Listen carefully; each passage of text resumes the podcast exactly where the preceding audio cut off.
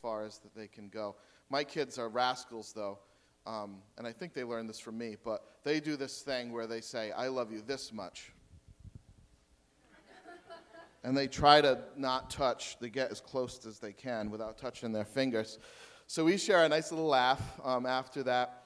Um, but then um, we start continuing the game, but using our words, describing places that are so far. As high, I love you as high as a mountain, um, as deep as the sea, right?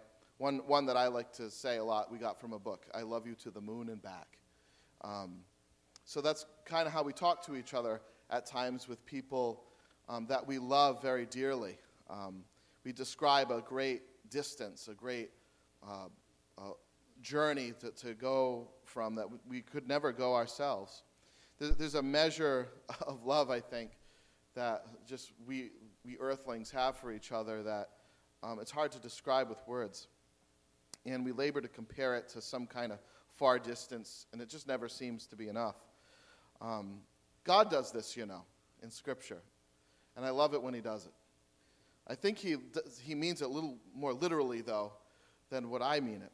Because we read in places, for example, like Jeremiah chapter 31, the Lord appeared to us in the past, saying, I have loved you with an everlasting love. I have drawn you with unfailing kindness. I loved you with an everlasting. You can't beat that, right? That's like saying infinity. You know, like um, um, it's almost like God's cheating. There's no distance greater. I've loved you with an everlasting love. I've drawn you with unfailing. We could just kind of roll that around in our minds all day. I've loved you with an everlasting love. I look at my life and I know, I don't know that I'm worth that, considering just the chaos of my own mind, the rebellion of my own heart, all the things. You know, like I'm not saying I'm all bad. I've, I, you know, I've been good sometimes. You know, but but I know like if if I'm going to earn that love, I don't I don't pass. I don't make the grade. I don't earn it. But yet there it is. I've loved you with an everlasting love. I've drawn you with an unfailing kindness. How about Isaiah chapter 41? I took you from the ends of the earth, from its farthest corners. I called you. I love you to the moon and back. I said, You are my servant. I have chosen you and have not rejected you.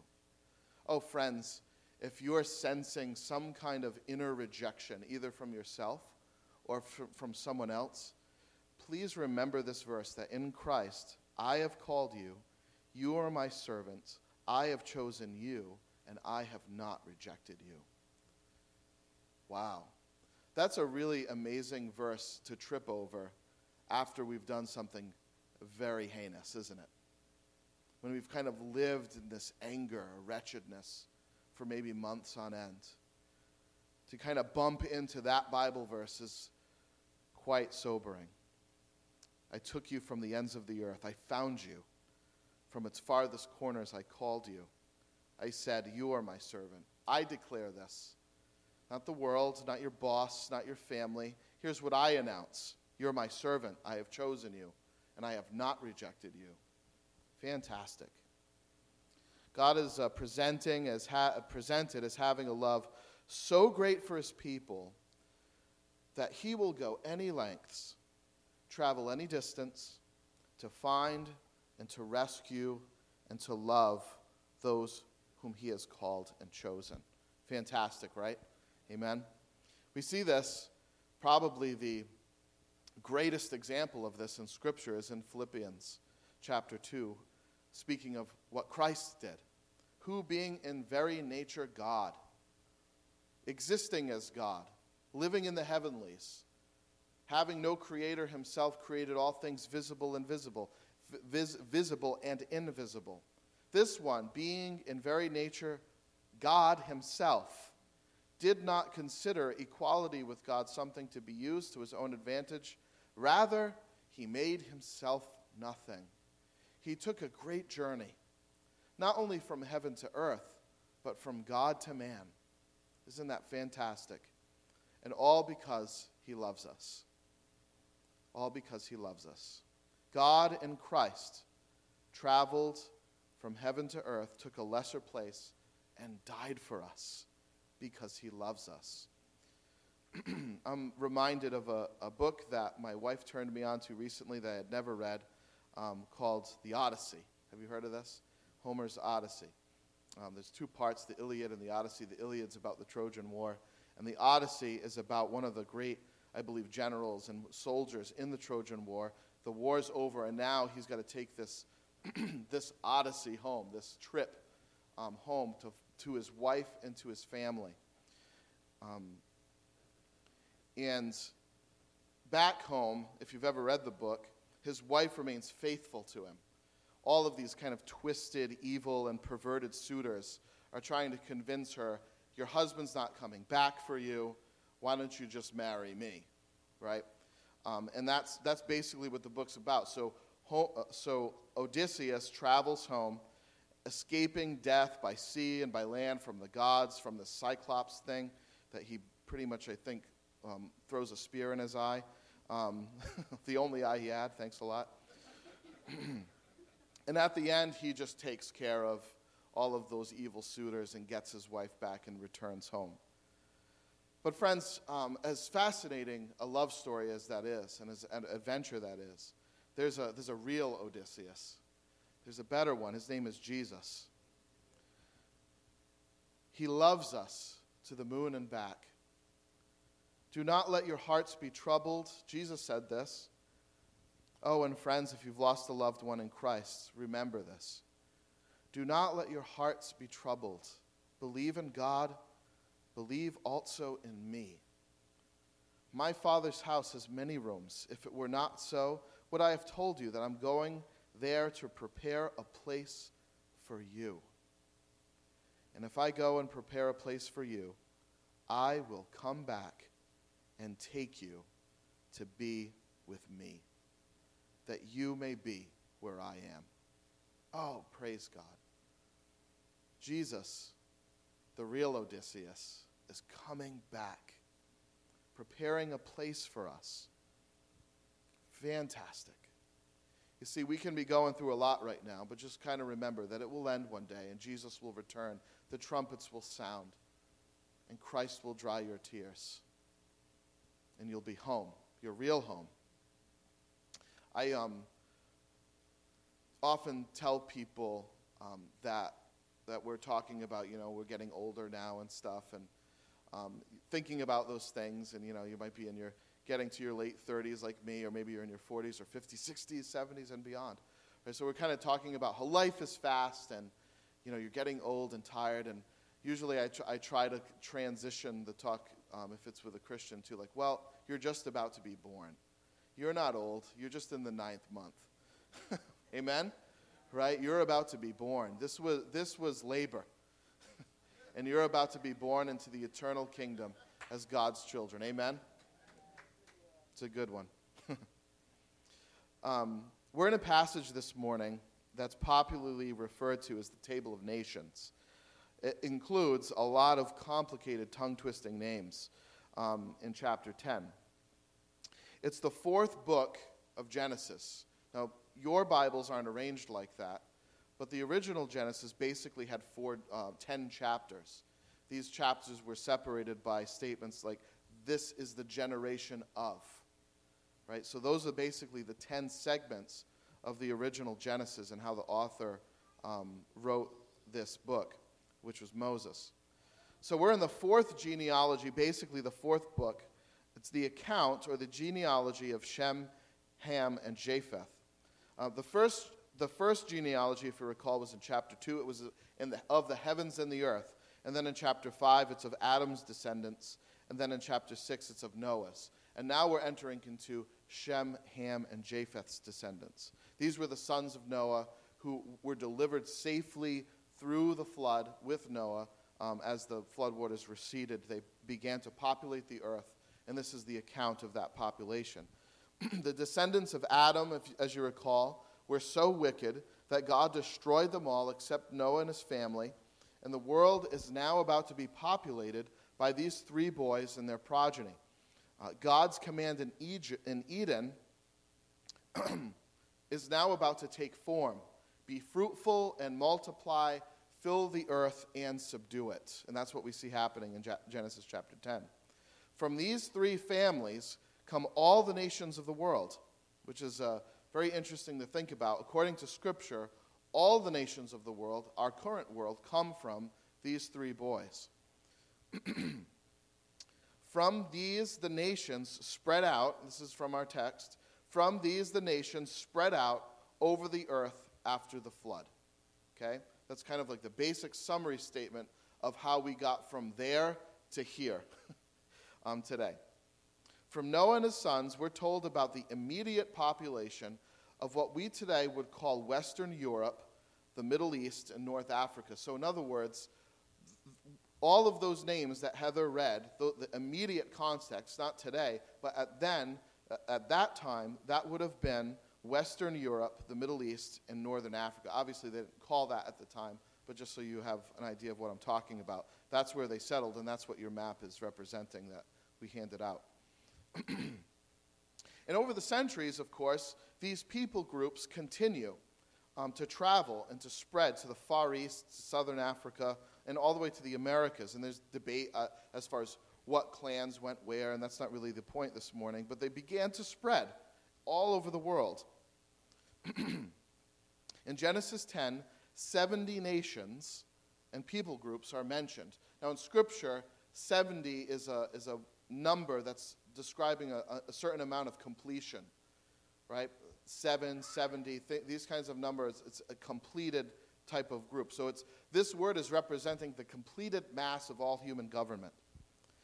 Now, what's very interesting, though, if you really are careful to look through this table of nations and all of these 70 nations, there's one nation that's shockingly not mentioned at all, and it's Israel.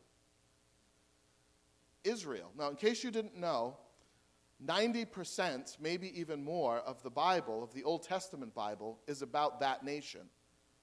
But in this table of nations, supposedly a complete look at all the nations of the earth that would, that would come through them, even, Israel's not even on the list. They didn't make the cut. That's, that is shocking. Um, and it's intentional, too, and we'll get into that more later. This morning, um, though our text might seem maybe a little bit dry and tricky uh, to read through, I want to demonstrate how this passage makes clear just how far God's love reaches. Just how far his love reaches. You see, we, we all on the surface might see a list of nations and names, but this is demonstrating something much deeper than simply a laundry list of names. It's demonstrating the magnificent love of our God. And I want to look at this in three headings spreading, worshiping, and gathering. Spreading, worshiping, and gathering. So let's look at spreading. Recall what God commanded. We mentioned this a little bit already Adam and Eve from the beginning. It says in Genesis chapter 2, God blessed them. Excuse me, is it chapter 1? Um, God blessed them and said to them, Be fruitful and increase in number, fill the earth and subdue it rule over the fish and the sea and the birds and the sky and over every living creature that moves on the ground. And then chaos, they, they rebel against God, chaos ensues, and God sends the flood. But God, again, even after the flood, says the same thing in our text, um, Genesis chapter 10, uh, oh, excuse me, Genesis chapter 9, not our text, verse 7. As for you, be fruitful and increase in number, multiply on the earth, and increase upon it. In spite of man's heart, in spite of the sinful proclivities that man has, God, God's command remains the same. His instruction has not changed. Be fruitful and multiply and fill the earth and subdue it. Only now it's more like Bizarro Man is filling the earth and subduing it, right? But you, you guys, guys know the difference between Superman and Bizarro Superman, if you look at comics at all. Bizarro Superman's like the opposite of Superman he's evil, Superman's good, etc. But it's like bizarro man's filling the earth. Not, not regular man, not man who, is, who worships God, who goes out of obedience to God, out of glory to God, does he spread and is fruitful and multiplies. Instead, this bizarro man, curved in on himself, is doing it for his own glory, for his own self worth and for his own praise. It reminds me of a passage that I've read to you in the past from Exodus chapter 33 when um, the people of Israel are waiting for Moses on Mount Sinai and decide to build an idol because he's taking too long. It says, Then the Lord said to Moses, Leave this place, you and the people you brought up out of Egypt, and go up to the land I promised. I, the land I promised on oath to Abraham, Isaac, and Jacob, saying, I will give it to your descendants. I will send an angel before you and drive out the Canaanites, Amorites, Hittites, Perizzites, Hivites, and Jebusites.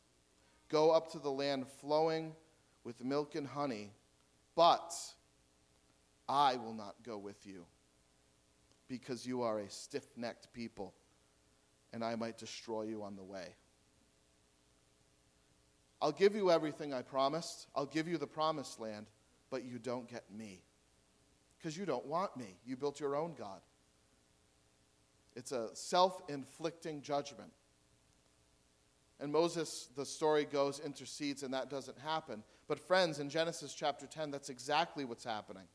We, what seems in Genesis 10 to be a sort of obedient spreading to the ends of the earth through Noah's sons is actually a stiff necked community that has no distinguishing mark of God's presence at all. These nations, they're founded far away from God's presence. They found them on their own hubris, on their own pride and self glory. Now imagine, imagine amassing a world population and multiple human governments bent on their own glory over the Lord's. Mix in a little bit of good and bad, and you sort of get the world we live in, don't we? Friends, aren't these the kings and the pharaohs and Caesars that believe themselves to be gods, that desired to spread their own kingdom all to the ends of the earth so that they might be the king, right? We see that all throughout human history. The Egyptians did it, the Assyrians did it, the Babylonians did it, the Persians did it, the Greeks did it, the Romans did it, the French did it, and the English. This is not an ancient thing, it's a modern thing as well the planet continually cycles through the hubris, the pride of some ruler who is trying to eliminate God so that he can be God. And this table of nations, it looks innocent enough, but underneath it comes Genesis chapter 11, which will be in next week, which is the Tower of Babel. You see, this spreading leads to an actual gathering for human exaltation. Underneath it is Babel. Underneath it proceeds all human rulers bent on world domination from Nebuchadnezzar to Alexander the Great to Julius Caesar to Napoleon to Adolf Hitler. All sort of thinking that they had some divine right to rule this earth. You see, friends, it might seem like an innocent enough sort of spreading, but this is the motivation in the spreading. It's self glory. It's not the glory of God in Christ, you see? It's not to make his name and his fame known, it's to make our own known.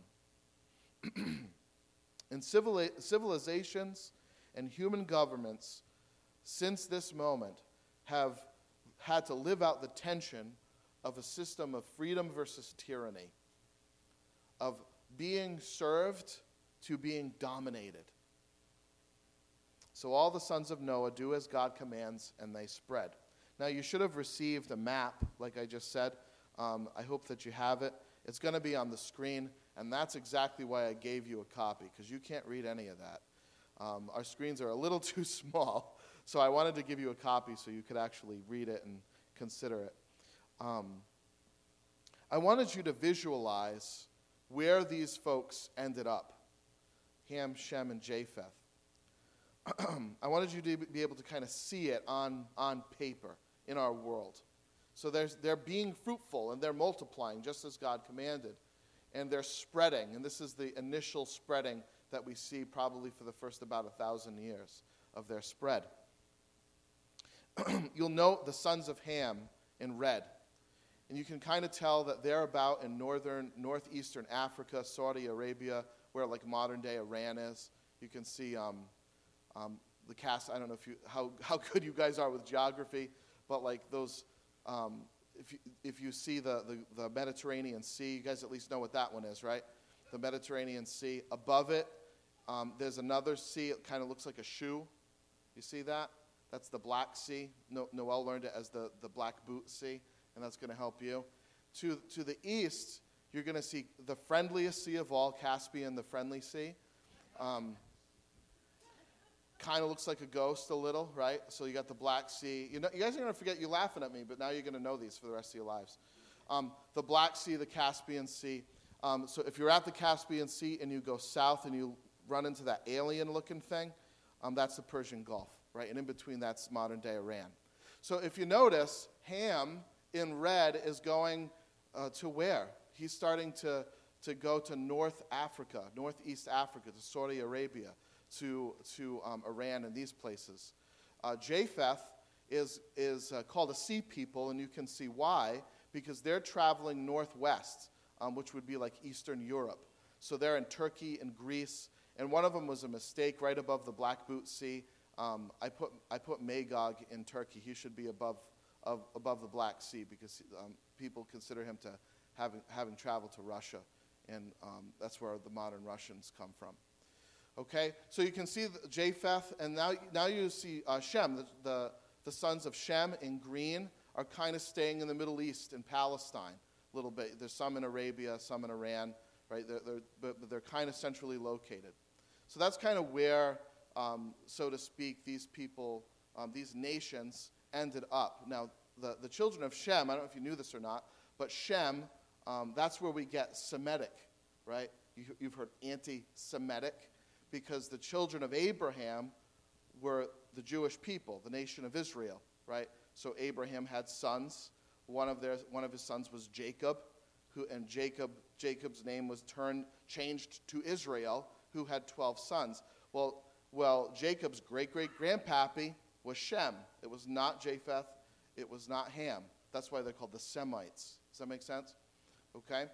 So you see them, how they've gathered. They're, they're kind of on the map there, and hopefully that starts to make, help you make a little sense of things as, to, as far as where they are located. where you see the name Cush um, on the map, it's in red, it's between the Persian Gulf and Caspian, the friendly sea there. You see Cush, Nimrod, Babylon. You see all that? Um, where you see that, that name Cush in red, this is actually believed right about this location um, is where scholars, secular scholars, what they call the cradle of civilization. They believe that all civilization had its origin right there. So all other civilizations eventually migrated out of there to the far east and to the far west. Okay? This is complementing, by the way, what Scripture teaches us, right in the Table of Nations in Genesis 10, because this is where they were. They initially were right around that greenish reddish area in the Middle East there, in Mesopotamia. they started complex urban centers, um, and it became known as Mesopotamia. The ancient cities of Nineveh and Babylon were located here. All these diversities of nations spring from Noah's sons after the flood and what seems to also complement a certain unity. You see, friends, we're seeing a lot of names, and by the way, that's not 70. I didn't put them all up there, I put some of them, right? So if I put them all, it would be a lot busier up there. But what's interesting is that this table of nations, while there's a lot of names, it, all, it, it sort of implies a unity because they all came from Noah. There's a connection, there's a familial relation that each of these people have one with the other.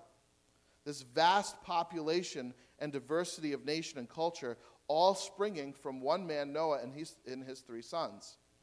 And it emphasizes not just the family line, but their familial unity. Now, this is very important in our world today, friends, because if this is true, and I believe it is, that means on a certain level, all human beings are relatives. We all have a familial bond, a heritage that we can trace back to each other. So, congratulations, you married your second to third mother's cousin. Okay? you go back far enough, you married a relative. Um,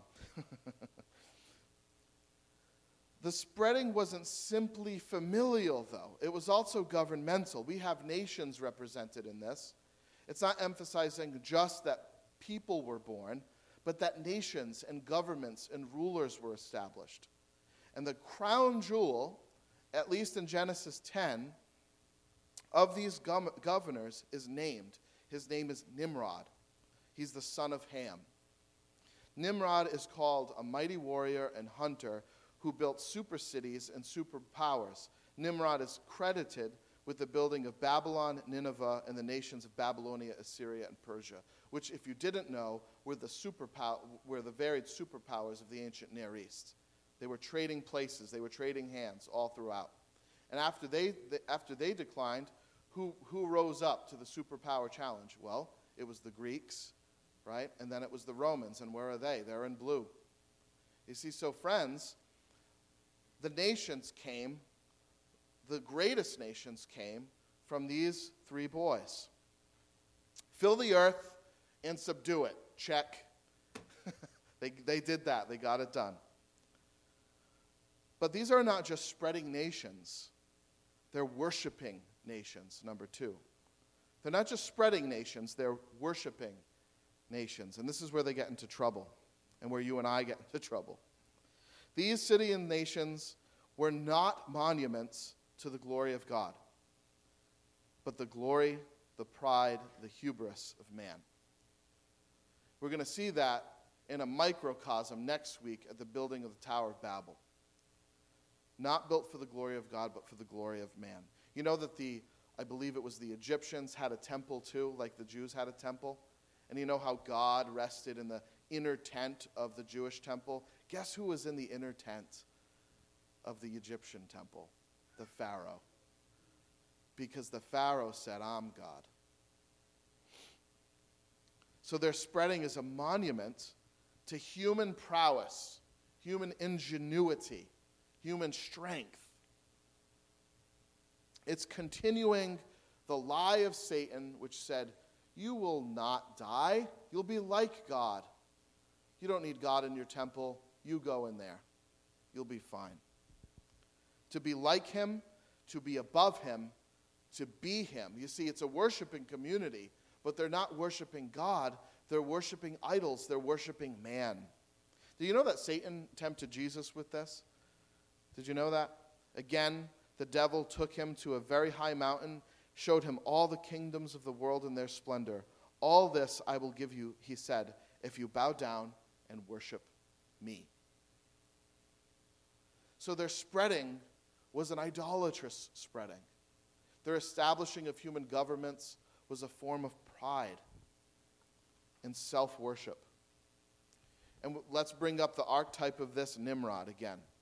This is what the text says, the easy part that, that I saved for me um, reads in Genesis 10.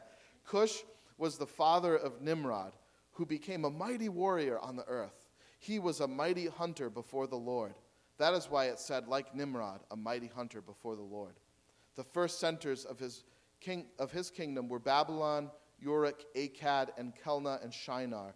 From the land he went to Assyria, where he built Nineveh, Rehoboth, Ur, Calah, and Resen, which is between Nineveh and Calah. It says a lot, okay? But it's basically saying that from Nimrod came Babylon, came Nineveh, which was the capital of Assyria, right? Who, what nations destroyed Israel twice? These. Nimrod's kids. That's telling me, and by the way, a lot of people believe that, that that his philosophy had a lot to do with the building of the Tower of Babel. Friends, that's telling me of the hubris, of the pride that we often go out with. What seems innocent enough, right? It doesn't seem to say anything bad here about Nimrod. He was a mighty warrior, a mighty hunter before the Lord. Good job, guy. Like Nimrod, a mighty hunter before the Lord, the first centers of kingdom. It doesn't seem like he's really getting rebuked here. But, but if you know the uh, um, original language, it says Nimrod grew to be a mighty warrior. What he accomplished kind of buried in this language, he accomplished by aggression and violence. You see? In Hebrew, the word warrior means tyrant, an absolute ruler unrestrained by law. You see, the Bible's description of Nimrod seems kind of innocent, but it's not. The Bible describes Nim- Nimrod as an aggressive tyrant who refused to submit to the law of God. And all of his building, all of his nation building and government building and city building was built with that philosophy. What appears to be an innocent record of a people simply spreading out as God instructed is so much more. Do you see that now? It's a spreading without God, like we saw in Exodus 33.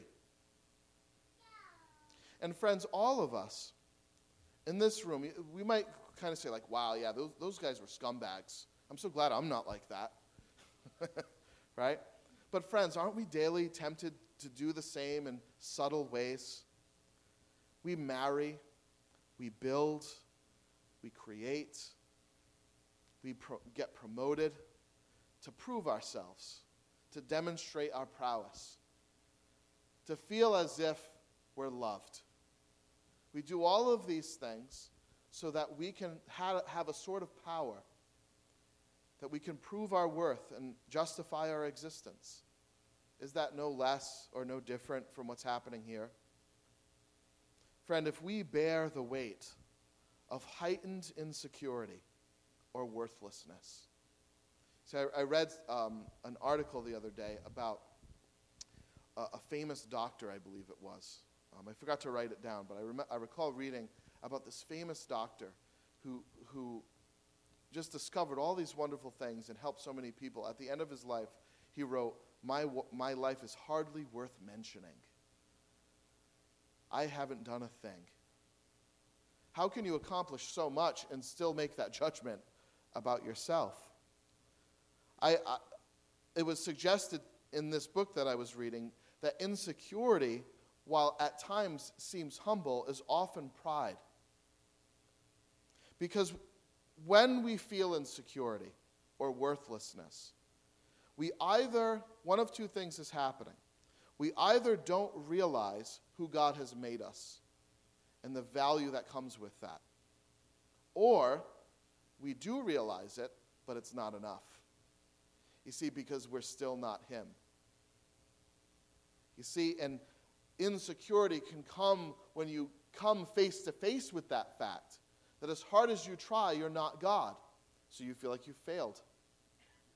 You feel like you're worthless because you just didn't do enough. You didn't beat the other guy. Another person broke your record or made more money. So you feel worthless because you didn't accomplish quite enough. Isn't that a form of pride? We often mistake poor self esteem with humility, but poor self esteem can come quite from the opposite place. We realize we're not the center of the earth, we're not the prize, we're not the ultimate, but we sit under the center's wing, and he gets the applause and we don't, and we don't like it. But you know what humility does? It simply accepts who we are with all of our implied limits. And our value is determined based on our Creator and not on our accomplishments. You see, that's humility. Humility is not self demeaning, it's quite the opposite. It's enjoying who God has made you to be, not priding yourself in what you've done. You see, there's a big difference there. Pride wants more than what we are, it wants more. It refuses to acknowledge that we need God and His salvation. So we build families, we build cities, we create, we innovate, we make lots of money, we organize our gardens and paint our houses, we have children and grandchildren, all for our own ego. It's self worth, it's self worship and will always try to destroy anything that gets in the way of that, that sort of reminds us that we have limits. And most of all, who do we try, try to destroy? God Himself, the Savior. The Savior is a reminder that we're not Him, that we can't save ourselves, and that we need Him.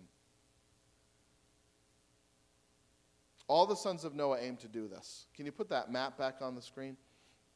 All the sons of Noah aim to do this. You say, okay, the sons of Ham, who did they try to take out primarily in Scripture?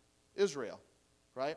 That's you get the Canaanites in there, you get Egypt, all of these. All, so all in red, you get Assyria and Babylon. Both of them, dest- one destroyed the northern kingdom of Israel, the other des- destroyed the southern kingdom of Israel.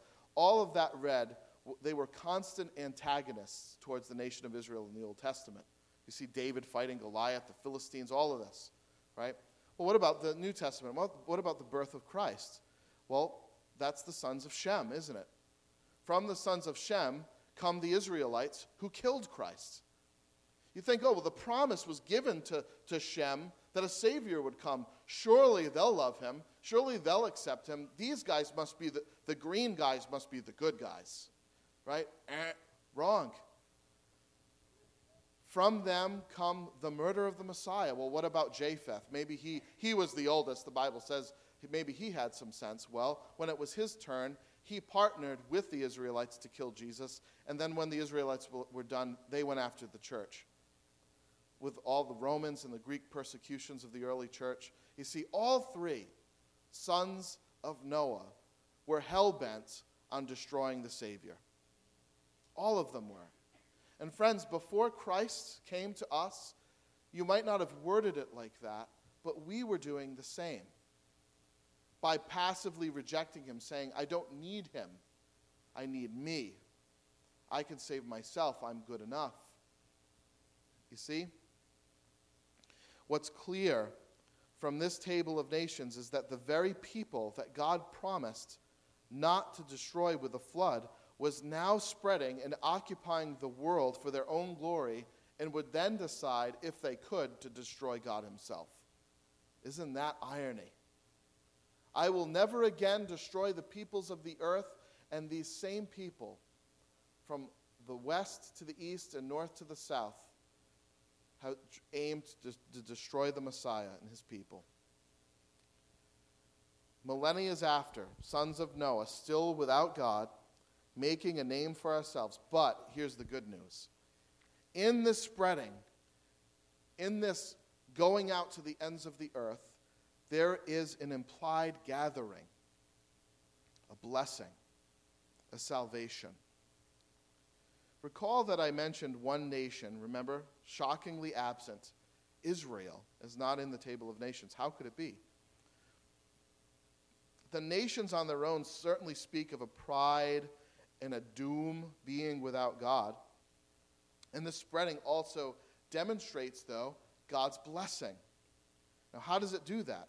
Because it represents the nations of one blood, multiplying under God's blessing as distinct tribes and nations. There is a clear concern for all people, even in their rebellion, not just Israel. You see, there's a unity of familial relation in this list. And what's being demonstrated here is that God loves all these people without end to the ends of the earth. It's, it's the reason Israel is not mentioned because God does not just love Israel, He loves all peoples, and He used Israel to save all peoples. You see, He used Israel to save Israel. Because even Israel would need to confess the name of Jesus Christ to be saved. So Israel's special place is not because they're special, it's because they were used to bring the Savior that would go to the ends of these rebellious nations and save them. The nations, said one, are the Lord's, whether they acknowledge him or not, and Israel is part of one world governed by God. And the reason why Israel is not in this table is to illustrate that before Abraham was there, an array of peoples and nations were lost without God that God loved and determined to rescue. Isn't that fantastic? What's really interesting in Scripture is that God tells us to go, to spread, to go to the ends of the earth and be fruitful and multiply. But then when it talks about his church, it talks about him gathering them, calling them out from this. Almost like a reversal. What's going on here? Well, it's because he is calling out from these people and then sending them out again. What his kingdom is, not Nimrod's kingdom, not Babylon's kingdom or Assyria's or the United States, his kingdom to go into the ends of the earth. It's from these nations, all of them, that God gathers his kingdom and builds his city. Amen? Revelation chapter 9 reads this After this I looked, and there before me was a great multitude that no one can ta- count. I'm sorry, put up that map again. After this I looked, and there before me was a great multitude that no one could count from every nation, tribe, and language, standing before the throne and before the Lamb.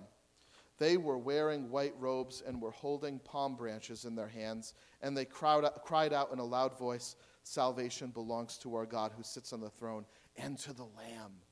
Oh my goodness. Consider this. Consider, consider what this means, right? You kind of have like this circle above here, right? And they're all kind of pointing in to destroy Jesus and his people because Jesus kind of imagine, visualize Jesus being at the center of all that. All of these enemies of Christ, bent on destroying him, Christ actually saves them and puts them, puts them in his kingdom. Cush and Nimrod, the Babylonians and Assyrians, the Egyptians, these guys were scumbags. These guys were evil people that tried to destroy Israel and Jesus and the church and it continues to this day. But the Bible's promise is that around the throne of God are people from all of these nations. Praise God. That that, that grace reaches to that length, that that love reaches to you and to me. Not just to the Israelites or the Canaanites or the, or the Libyans or the Nubians, it goes to the ends of the earth without exception. So all of these antagonist nations aiming to wipe out, wipe out Israel like, like, like Ham, and Jesus like Shem, and then his church like Japheth. Some from all of these nations are gathered to occupy and fill again his eternal city. Amen? Friends, where is your citizenship? Are you a Babylonian? Are you a Hamite? Are you a Shemite? Are you, are you, are you from right? What family are you derived from? Where is your citizenship, friends? Is it the city of man or is it the city of God? Come by faith to Him. I hope this morning, if there is any antagonism or fear in your wandering, I pray that it can be transformed to faith in Christ because He's there. Don't we live in a fallen and broken world and system? Nimrod's cities and history has had its day. They broke the back of the Israelites. They broke the back of Jesus himself. But, friends, he is coming back. He is alive. The city of man continues with its wanderings and with its building and with its flexing of its muscles and with its breaking. Yet there remains a promise to us that our covenant keeping God is more powerful than all of the powers of life. Amen? Noah, n- never again will I destroy the world, the nations of the, this earth with a flood. Instead, through your offspring, I will crush the head of Satan. Isn't that fantastic? And all this, why? because he loves us to the moon and back. You see, Spain wasn't too far, right? The Far East and Japan, the United States, and down. It's not too far. I took you from the ends of the earth. From its farthest corners, I called you. And I said, You are my servant. I have chosen you and not rejected you. How far were we? when Christ called us. Let's pray. God, thank you so much, Lord, that no matter how far we are from you, And that, that might not be a, certainly isn't a geographical distance, but our hearts. And we, we hear those sweet words I love you. I've chosen you. Come to me. Friends, if that's you this morning, come to Christ. Step out of the city of man and step into the city of Christ. It's better. God, we thank you that you love us to the moon and back. We pray, God, that tonight, if anyone doesn't know you this morning, if, ever, if anyone doesn't know you, that they would come by faith